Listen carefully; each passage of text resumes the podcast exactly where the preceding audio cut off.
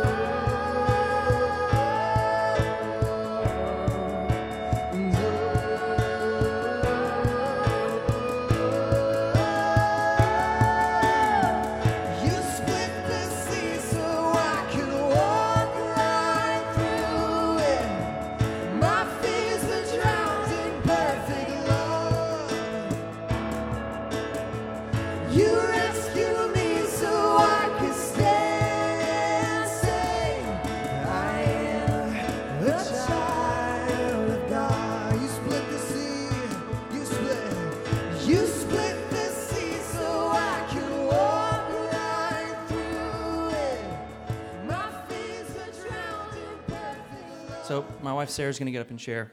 We, as you guys know, she's going to read you the pot for this week. These prayers of the seasons, these are not something we take lightly. We seek the Lord for a long period of time, asking Him, "What's your heart for us in this season? For what you're going to do?" She's going to start the next pot in our series, which is a vision for spiritual formation, which is her heart. That's her ministry. That's what God's gifted her in, is helping people to grow in the Lord, right? And so. Um, we really see this as being something we want. It's all of this spiritual formation is in development in our church, right? We're two and a half years old, so like with the other pots, we need grace as we grow, right?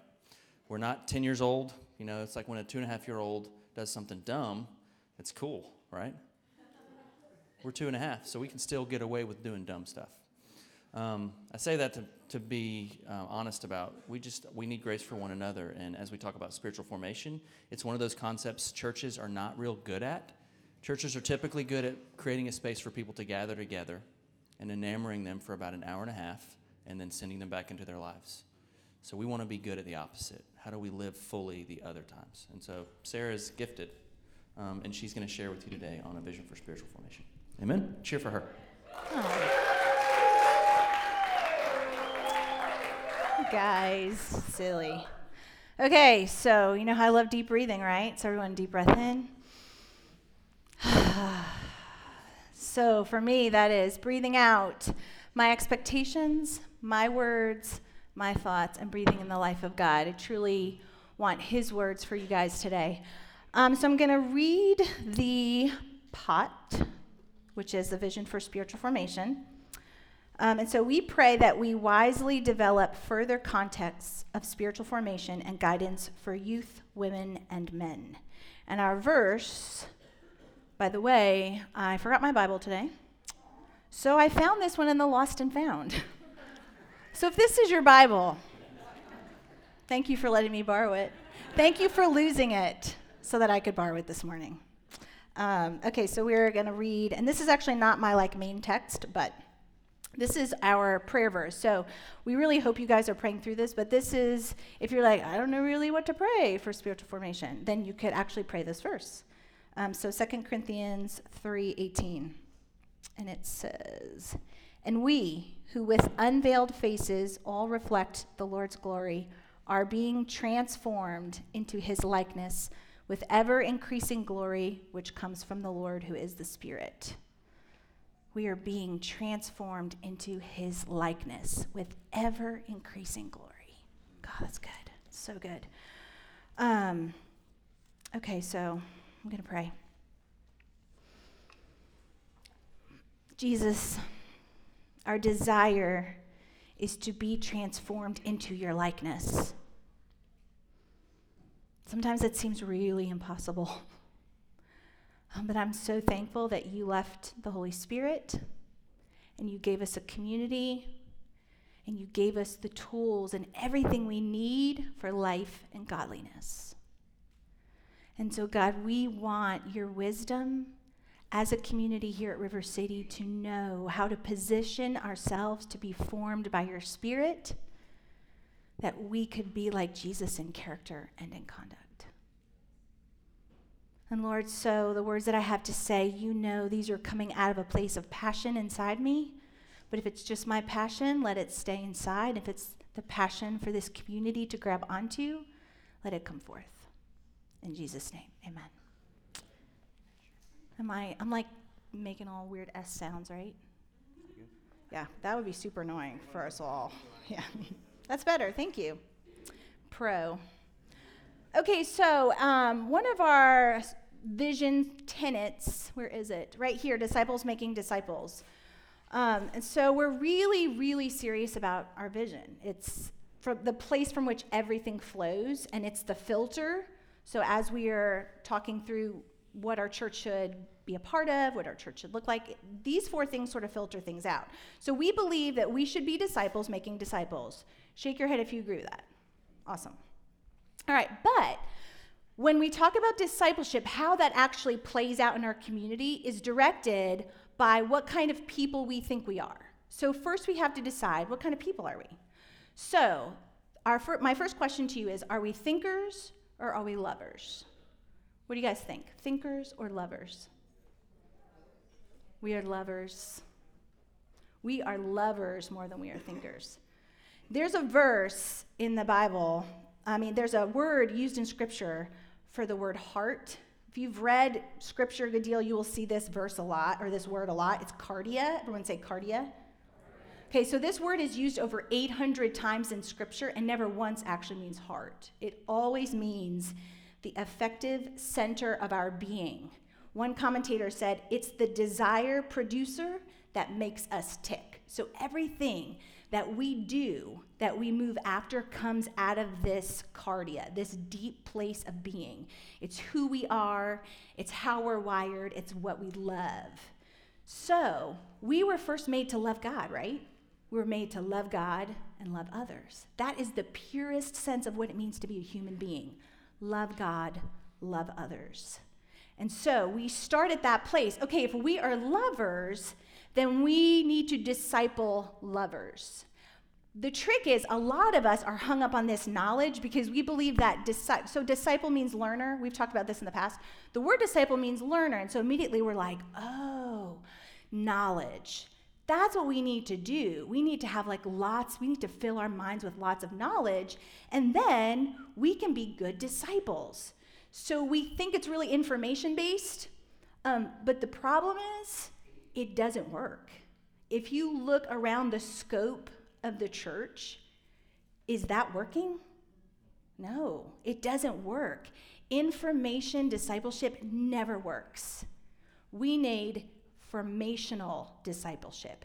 That actually means forming the heart. And so that's why we use this word spiritual formation. So, like, what is spiritual formation? Um, you see this sometimes i say this word and sometimes when we describe what i do and i do spiritual formation i'm sure people are like that makes no sense. Um, so i'm going to tell you i'm going to put this down because i don't need it right now. Um, what is formation? Well when i think about formation i think of like play-doh. If you're a mom you probably hate play-doh. Does every mom hate play-doh? It's like the worst. You love it because you're like i know my kids are going to love this for 30 minutes but then i'm going to clean it up for four hours but like, think about watching a child play with Play Doh. Think about the forming, right? Think about it's in your hands, right? You're, has to have the right pressure. You have to have imagination. You have to have vision, right?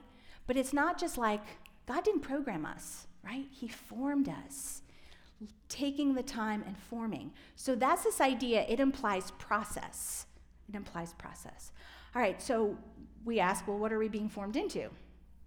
So we are being actually reformed into true humans. Well, who's an example of a true human? Jesus, right? As disciples of Jesus, we are to bear the image of God faithfully to the world. Now, in the past, we have used, I just prayed this, spiritual formation is becoming like Jesus in character and in conduct. So, our heart as people of River City is to live out the gospel story in a way that true humans were made to live out the gospel story. All right, so my whole heart today is to change the, the help us understand the way that our hearts are formed and what agents are forming us because we're a lot of times really oblivious to this.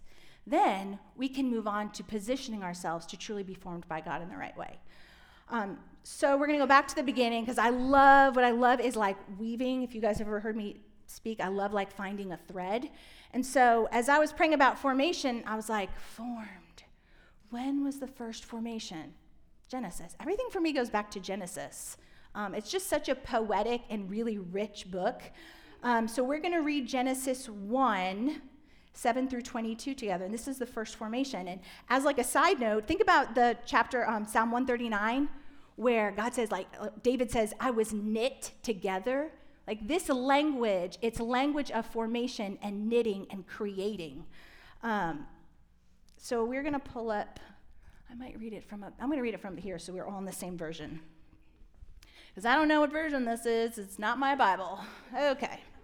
Verse 7 So God made the vault and separated the water under the vault from the water above it, and it was so. God called the vault sky, and there was evening and there was morning the second day. And God said, Let the water under the sky be gathered to one place, and let dry ground appear, and it was so. And God called the dry ground land, and the gathered water he called seas. And God saw that it was good. I'm wondering if I'm in the wrong chapter, so hold on. I love that Josh does this all the time, so you're totally cool with it. Listen, every week I get it from you. So what I really should have just done was like prepared all these like digs. I'm totally in the wrong verse. I am chapter. I'm so sorry. Or maybe I was just, I don't know. This morning I was thinking, I need to fact check all my verses. Maybe I should have done that. Okay, thanks. Thanks, guys. Thanks for grace. so awesome. Uh, okay, we're just going to skip. That's what I did. I was like the whole chapter, which is super awesome, but we're not going to read the whole thing right now. Um, so, can we go to. Um, oh, okay. Where is it? Okay, it is verse. It is verse seven. Where? All right, I don't, I don't know. I'm, i just have it here, so I'm just going to read it because now I'm super confused. All right, Genesis 2, verse 7. The Lord God formed the man from the dust of the ground and breathed into his nostrils the breath of life, and the man became a living being. Now the Lord God had planted a garden in the east in Eden, and there he put the man he had formed. And the Lord God made all kinds of trees grow out of the ground, trees that were pleasing to the eye and good for food. In the middle of the garden were the tree of life and the tree of the knowledge of good and evil. And I'm going to skip. Verse 15 The Lord God took the man and put him in the Garden of Eden to work it and take care of it. And the Lord God commanded the man, You're free to eat from any tree in the garden, but you must not eat from the tree of the knowledge of good and evil. From when you eat of it, you will surely die. The Lord God said, It is not good for man to be alone. I will make a helper suitable for him. Now the Lord God had formed out of the ground all the beasts of the field and all the birds of the air. He brought them to the man to see what he would name them. And whatever the man called each living creature, that was his name. Okay, and then verse 20 so the man gave names to all the livestock, the birds of the air, and all the beasts of the field. But for Adam, no suitable helper was found. Verse 21 So the Lord God caused the man to fall into a deep sleep. And while he was sleeping, he took one of the man's ribs and closed up the place with flesh. Then the Lord God made a woman from the rib he had taken out of the man, and he brought her to the man. It's a crazy story, by the way. Anyone just read that and go, that is really just crazy. Um, but it's so beautiful, right? Can't you just see it? This is why scripture is so rich because it's got all these metaphors and artistic language. You can like literally see it happening. But this is what I want to sort of point out. And I love going back to Genesis because it shows the picture of really what things were meant to be, what they should have looked like, felt like, smelled like. And so this garden was a place of shalom. It was a place where God and creation and people were in perfect harmony. That was how things were meant to be perfect shalom. All right, now Adam and Eve, we could say that what they had was a really good life, right? That's the good life, all right? They had these sort of in the rhythm of their day practices of communion, both with nature and with God and with each other, okay? It sort of had a rhythm to it. And we might call this liturgy. Excuse me, something in my throat. Liturgy, liturgy, okay. Um, it was a rhythm, right? What happened out of that was they did some beautiful work, right? They like named the animals and they communed with nature, and their creative work was good and they loved it. So then, bum, bum, bum, sin happened, the evil serpent, right? Um, but God had a plan. So he decides, I'm going to make a covenant with Abraham and I'm going to choose these people, Israel, and they are going to show what it looks like to live faithfully in covenant with God. Yay! And so now we go to Exodus 19. And I'm not going to read the whole thing because now I'm worried that I'm like reading, reading, reading. Okay. Um, then Moses went up to God, and the Lord called to him from the mountain and said, this is what you are to say to the house of Jacob and what you are to tell the people of Israel. You yourselves have seen what I did to Egypt and how I carried you out on eagle's wings and brought you to myself. Now I know why I wanted to read this because of that verse. That's so good.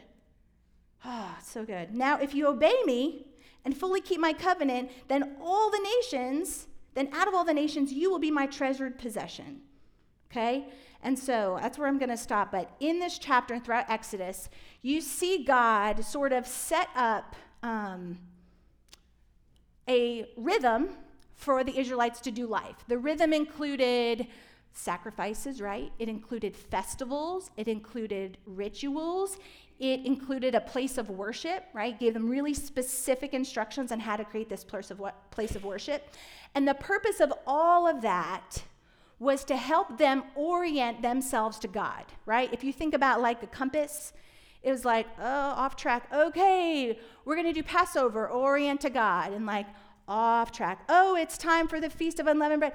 Orient ourselves to God. So these rhythms help them direct their love towards God. We might call this liturgy. Golly, I need some water. okay. All right, and what happened? Is there's all these rival kingdoms that distract them and they can't orient themselves to God. It's like consistently a problem. All right, so fast forward, New Testament. Jesus comes. Jesus comes. Oh. So he declared in his incarnation, God in flesh, that the kingdom of God is here. It all changes now, right? So now we have this good news of repentance and forgiveness. We have resurrection power. We have the gift of the Holy Spirit, and we have community. Okay, these are the gifts that have been given to the church. Jesus was the example of the perfect human because he was completely oriented in his love to God, loved God, loved others. The only example we have ever had of that, right? Okay? He was in perfect communion. So now, the first word we have of disciples. Let's look at the disciples. What did their discipleship look like? It was like apprenticeship, literal copying. We see this in Mark 9, where Jesus walks on the water, and Peter's like, okay, you're doing it, I'll do it. Like it's copying. It's you did it, I'll do it. And then Jesus ascends into the heavens, and the early church begins to grow, begins to be formed. And that's because they had Holy Spirit infused worship, specific practices like breaking bread together, right? They had discipleship that formed them and grew them as the people of God because it formed their heart. And we see this in this verse in Acts 2. We read it all the time about what the early church did together. All right, so when I was thinking about this today, I was like, oh, why, where's the disconnect? You know, like we read Acts and we're like, oh, these disciples, they like changed their world. There was miracles. They were living in love. Like it was dreamy. They were willing to get martyred for the faith. Like, what's our deal? What's our problem? And I sort of stumbled upon in my reading, I read this fabulous book that I was like, that's it, that's it. Okay, so I um, drew a little diagram that you guys get to see that helped me sort of figure this concept out. And I was like, you know what? I'm going to show them my cute little diagram because my girl and her hair is so great. so this is as good as it gets with me, guys. Alethea always asks me to draw stuff. She's like, can you draw me a mermaid? And I'm like, no. I can write about mermaids all day long, but I cannot draw a mermaid. All right, so here is my diagram. Okay, so person, right? What we're calling the good life or telos. All right, teleological means this is the nerd in me. You guys know I'm a nerd, right? Okay, I love nerd stuff. And I finally embraced my inner nerd. So, teleological is the idea of always moving. So, we as created beings were made to move. We are always moving towards a telos or an end. Okay? We are teleological. So the telos is the good life. Now, go back to the idea of Genesis, right? The good life. We all have a concept of what a good life is. And we are either consciously or subconsciously moving towards a good life. All right? In every good life, there's a story. All right? In the good life of the kingdom, there's, a, there's the redemption story of Jesus. But every good life has a story. Okay, so here I am, and I'm made to love, right? And so you have in the middle our actions, behaviors, rituals, habits, who we're imitating, our virtues and vice, our rule of life. I put everything in that bucket. This is what we do, is in the middle. And everything we do is worship. It is literally liturgical. So when we use this word liturgy, we're going to sort of unpack that in a minute because for some of us, you guys hear it and it's like, oh, that's, a, that's not a good word. We don't say that in like church anymore. Okay? What we do, ah, nice, Bill. Thank you. All right, it's good. All right, this is all liturgical. Now, what we don't realize is what we do really forms our heart because as lovers, have you heard that term, love is a habit? Okay? When, when you're married, they say you have to like practice relationship with your spouse because that keeps you in love. We, we think that it's not. We think that what we do has no connection to what's happening in here. But what we do is forming our love, and our love is moving us towards the good life. So the things that we're doing and practicing literally is forming our hearts and moving us towards a good life, whether or not that good life has to do with the kingdom or not. Does this make sense? Does my diagram help? For visual people, I was like, I have to get this out on paper. All right, this quote at the bottom your deepest desire is the one manifested by your daily life and habits.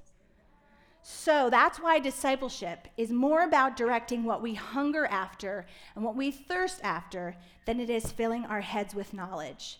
So Isaiah 55 1 says this. I'm sorry if I'm jumping around, Bill. I think I probably am. All right. Come, all who are thirsty, come to the waters, and you who have no money, come buy and eat. We are thirsty and we are hungry. We are moving towards something. So, what is it? What's in the middle? All right, liturgy. How many of you are scared right now that I'm about to talk about liturgy? Uh, what is liturgy? All right, it means the work of the people. And so we hear that and we're like, oh, well, that's just works. It's just dead religion. Liturgy is boring and irrelevant. And we can't have that in our church, okay? But really, liturgy was created to be the work of the people of God to respond to what God's already doing. So it's just another way to say worship. Like really, like that's that's what it is. Liturgy is worship. All right? So when we talk about the reformers, the problem the reformers had with liturgy was that it had not become God-centered anymore. So, the whole goal of liturgy is to be God centered. It's to be a space carved out where we can respond to God in love. And so, even though we want to talk about how bad liturgical services are and all those traditions and they're just old and religious, I want us to maybe look with new eyes at maybe modern worship. And I don't say this in a place of judgment, I really don't. And it makes me really grateful for our church, but in the 80s, there began this move to like really seeker sensitive, people centered worship. And it removed a lot of the God language. It removed um, the God focus. And so a lot of times our worship now is very um, performance based. It's, expressionistic. A lot of the language is about how we're expressing our love to God when the goal is God loving us and us responding. It's removed, modern worship has moved, removed a lot of the us language. And it's very like me and I and my. And it's removed some of the things about traditional worship the touching, the feeling, the smelling, the encountering, the conversation, the arc of the biblical story. We've just tried to like take all things out. And I think that's faulty liturgy, because if it's not God centered. So, this is why I believe sometimes what we, how we say we love God and what our lives look like may not coincide. And I say this, me too, so it's not like this is broad. This is not, I've, I've looked at you, River City people, and you're all very naughty, and we're going to whip you into shape. No. this is establishing a vision for how we move forward, okay? And so I think we need to learn how to direct our loves we must learn to create the space for the Holy Spirit to encounter us in our habits, in our rituals, in our liturgy, and then the Holy Spirit begins to form our hearts. Romans 6:17 says this. But thanks be to God that though you used to be slaves to sin, you have to come to obey from your what? Heart. The pattern of teaching that has now claimed your allegiance. So we've come to obey from our heart. Liturgy is the way we learn to put on Christ. That's what Luke, Luke uh, Colossians 3 talks about putting on. All right, so I'm going to sort of begin to land this plane. All right, so we need to look at what. Can you go back to that diagram, Bill, if, if possible? See that stuff in the middle? We have got to learn to look at that. We have got to learn to examine what we're doing that's forming our love. We've got to be self aware. We can't just let things do things to us and not know what it is. Um, and then I have a quote. I love this quote. All right, our culture often sells us faulty, fantastical maps of the good life that paint alluring pictures that draw us toward them all too often, we stake the expedition of our lives on them, setting sail toward them with every sheet hoisted.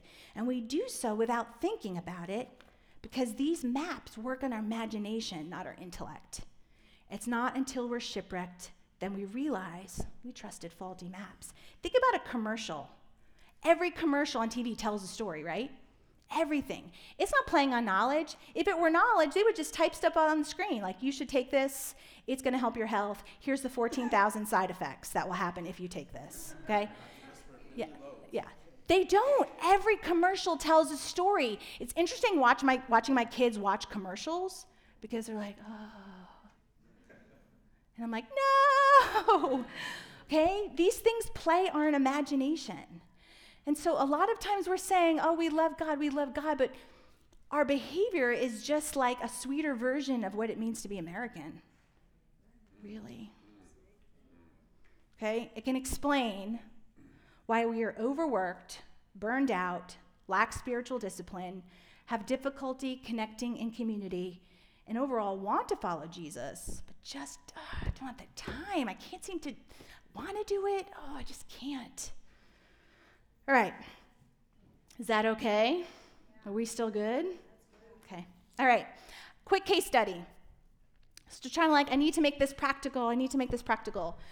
Um, so let's just say we have a couple and they're named Darla and Joey. And Darla and Joey have their first child, who will name Scott. So Darla takes Scott to the library for reading group. And at reading group, they're sitting around, and Darla's probably like two. Is Darla the baby? Who's the baby? Scott's the baby?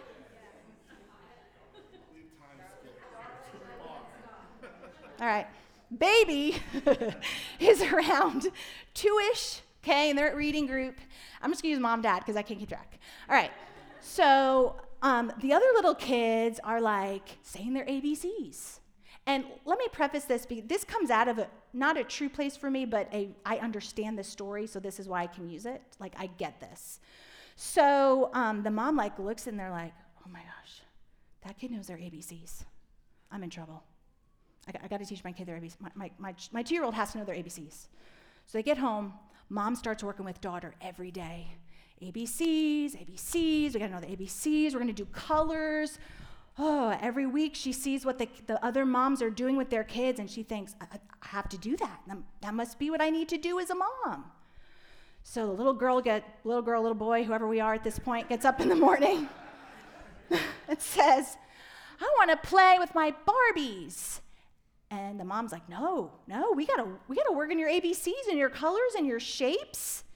You even have to know octagon. Like you gotta know all of these. And so what that mom begins to do is she begins to practice a liturgy a, that is moving her towards a good life. Okay? So if we were to look at the rituals, and now that could go in a lot of different directions, but we're not, we'll let your imaginations.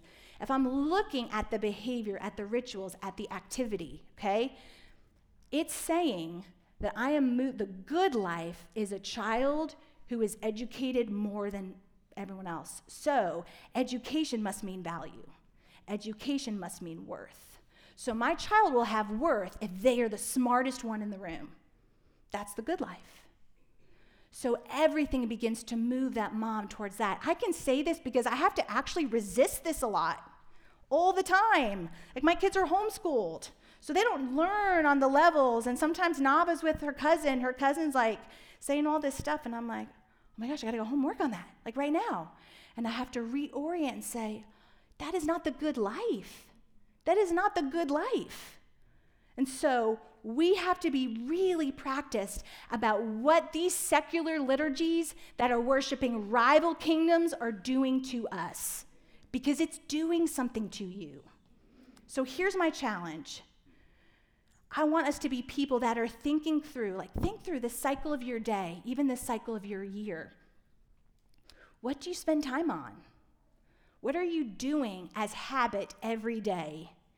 And what is the good life? What's the story that's carried in those liturgies?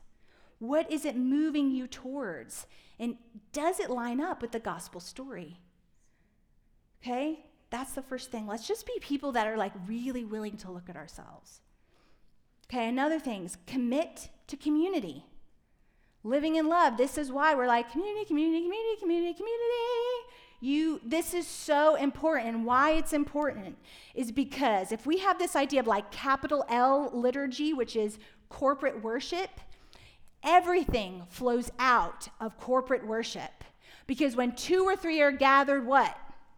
He's there. Okay? So listen, liturgy is not just about some things we do. Liturgy becomes God infused worship when we are together and the Holy Spirit is here and heaven meets earth.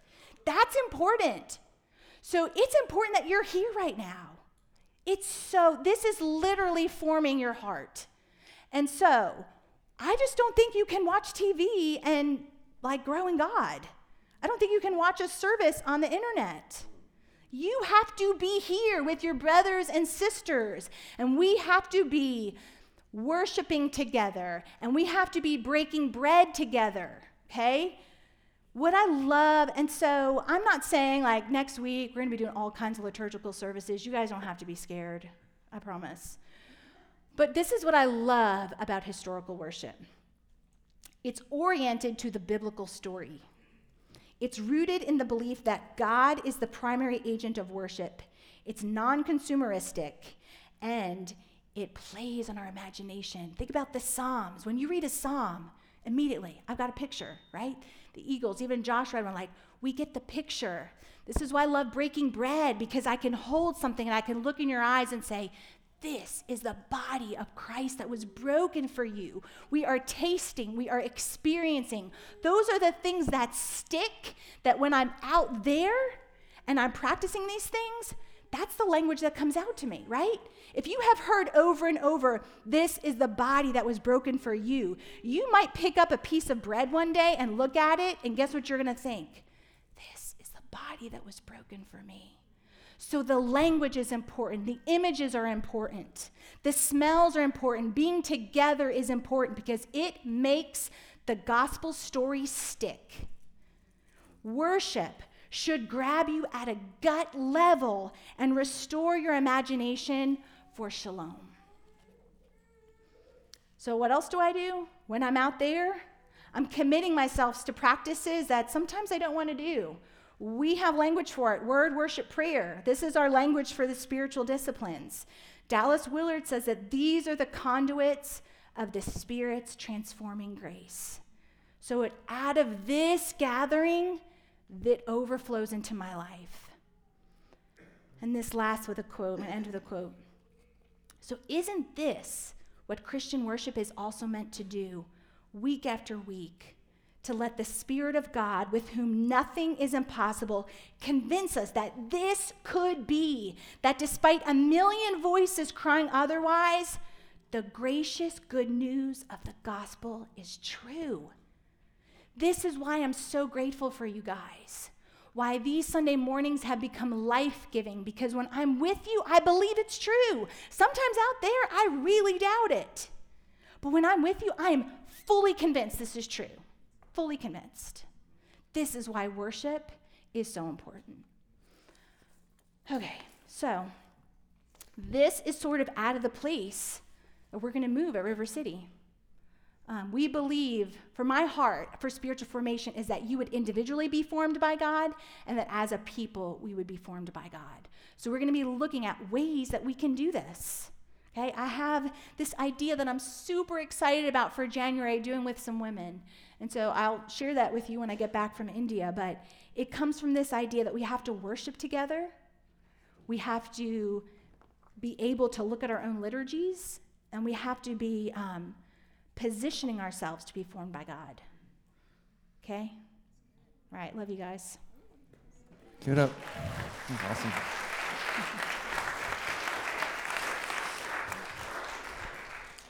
Um, so here's, I, th- I think, just appropriately, awesome. every time she shares, I'm like, totally am married to her, and y'all are not. So, sorry. She's awesome. Um, that's her all the time too. Here's what I think would be appropriate. I think it's time to respond in in the ways that she was saying. And so, if that means sitting beside a brother or sister in this room and just sharing your heart, if that means praying with someone, if that means we don't even have communion ready, we can get some stuff and bring it in here, and you guys can break bread together. In fact, if anybody wants to do that, go ahead and get it. If that means you just creating a space to worship, worship, if you guys wouldn't mind going ahead and coming up in just a moment. I think um, Julia just went to get the communion, so that's going to be awkward. But that's kind of her to get the communion. Um, Justin can come up. I just think for the next few moments, this space is created. This is something that can't happen online, right? Like, take advantage of brother sister. This is so big. That's why I. That's why we share speaking opportunities because we don't want to be a church just about Josh. Like, that would be terrible. So, but we're here together. And so, as I pray, I would like to ask you guys to stand, those of you who can. And as if she just spoke, we're responding to God. Like corporately, singularly, we're responding to God. What is He leading you into right now? And Father, I trust that you speak to your children so today we want to respond. There's going to be a prayer team back there, and there's going to be a prayer team back there if you need people to pray with you right now. They'll make themselves very um, apparent. So, Father, um, infuse every part of this. Thank you for Sara's word. Just awesome. Thank you for the body of Christ that we get to walk with and hear. I thank you that even right now, you're moving on hearts in Jesus' name. You're beginning to speak life into people's hearts in Jesus' name. You're beginning to build faith in Jesus' name. You're even beginning to put your finger on a liturgy that we've been following that's leading us to a, a false version of the good life. And you're screaming out at us, I am the way, the truth, and the life. I am the good life, and I am here, and I am for you, not against you. Reach out. So hear him screaming over you, hear him singing over you. I love you, and respond. Jesus, let us respond to you appropriately. Just give space for the next, um, the next few moments.